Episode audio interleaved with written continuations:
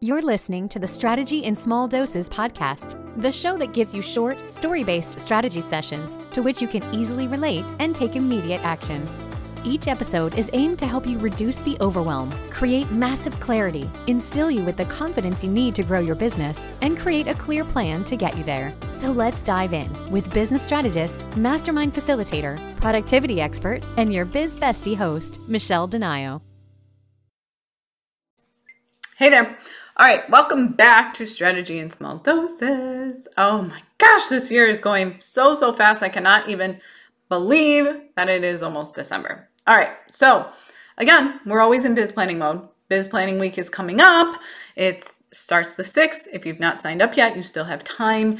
Just go to the show notes, click the link. Oh my gosh, I love, love, love, love, love biz planning week. All right, you can tell, like, I literally, the excitement Oh my gosh, I love it. All right, but we're going to talk about one of the things again for those of you um, that are in biz planning mode. And I want to talk about pivoting your offers, repositioning them, repackaging them. What do I mean? I don't mean going and creating a whole brand new suite of offers. Absolutely not. No, no, no. Get that move, you know, get that out of your head. All right. I'm talking about taking what's working, but maybe it's just a simple place of needing to reposition it. Okay. Um, I want to give you an example. I just want to start with an example because I think this is going to be the easiest way. I have a client who is an attorney and she sells legal contracts like templates for contracts and um, NDAs, testimonial release, podcast guests, like the contracts you need as a business owner to protect your brand, to protect your business. All right. And it just was falling, like it just wasn't feeling as exciting as it should for her, right? Like it was just like something was off about it. All right. Things weren't like, felt like we were talking about the same thing over and over. And so she had her packages um, set up in like different bundles that you could buy the contracts based on the title that you give yourself. So whether or not you're a coach, whether an independent contractor or service provider, whatever. Okay. But one of the things that came up when I was working with another client was like, okay, here's the program I'm offering, or here's what I'm getting ready to launch. Here's my new service.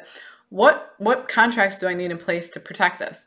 And like I was on her, and we couldn't figure it out. Right? We're just we're not attorneys.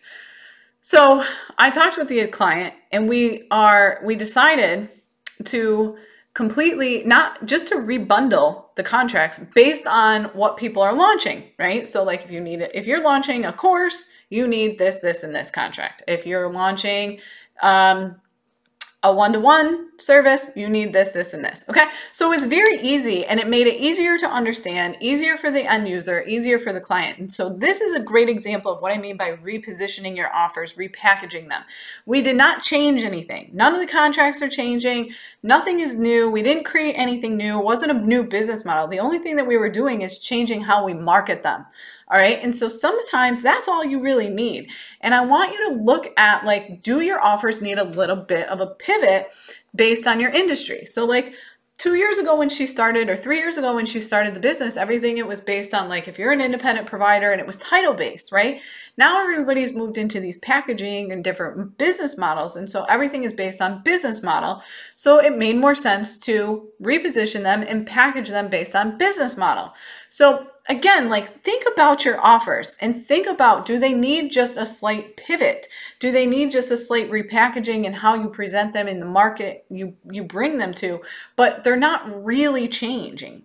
Okay? That could be a huge huge um advantage to you. It can create a new excitement. It's almost like a rebrand, a relaunch, like it's brand new for people and so you can you can really do a lot with that. And so I would really encourage you to kind of look at your offers and just think like, is you're in biz planning mode, if you're in reflection mode, like look at your current offers, look at the current, your current market, look at the industry, look what people are asking you for. Go back on your like, go back and look at all the clients you've had to the up to this month. Like up to this point? Like, did they come to you because they were looking for something specific, or was it more based on their needs, right? So, a lot of times I think we like it's based on here's what here's what we know you need and here's how it's going to be positioned but the client knows what they think right or what they want so make it easy for your client to understand it. Just look at the data and see what's selling the best and how you can capitalize on that and make it better. You know, another example I would give um, is another client who had both a full day and a half day VIP day. The half day, if we look at historically, the half day sells much better.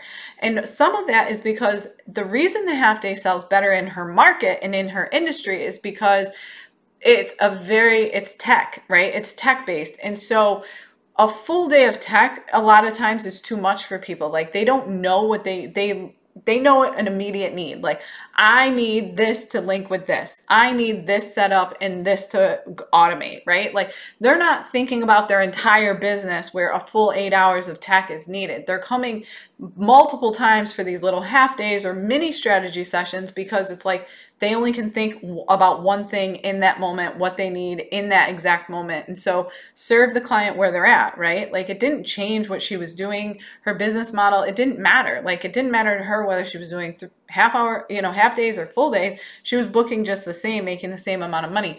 So looking at that, and so we just repositioned it. We really don't even offer or, you know, promote the full day anymore it's in her back pocket. I call them back pocket offers. They're in her back pocket, but she doesn't really talk about them much because everybody needs, the industry is needing like this immediate thing done. Like, I only need this one little piece, eh, you know, because overwhelmed, because we don't know what we don't know, and like tech is overwhelming.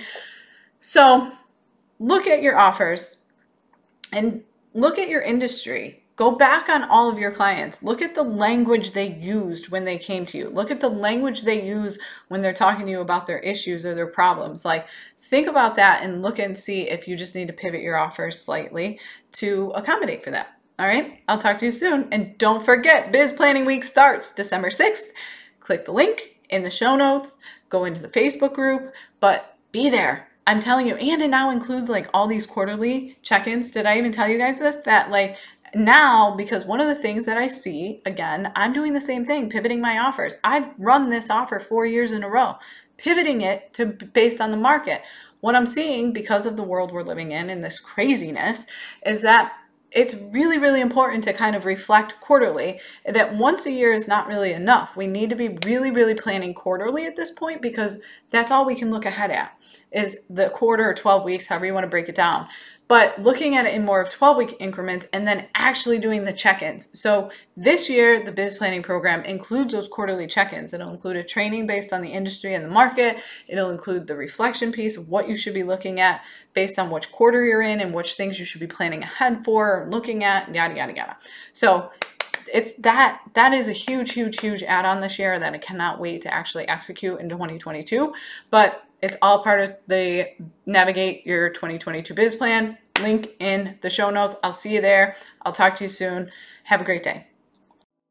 Thanks so much for listening. This podcast was designed to help you. If you have a specific topic or struggle you would like Michelle to cover, please feel free to send them her way. If you enjoyed today's episode, please share it with others, post about it, and tag Michelle on social media, or leave a rating and review. For even more strategy tips and tricks, subscribe to her bi monthly newsletter, as she sends out exclusive bonus episodes to her email list only. Thanks again, and see you next time on the Strategy in Small Doses podcast.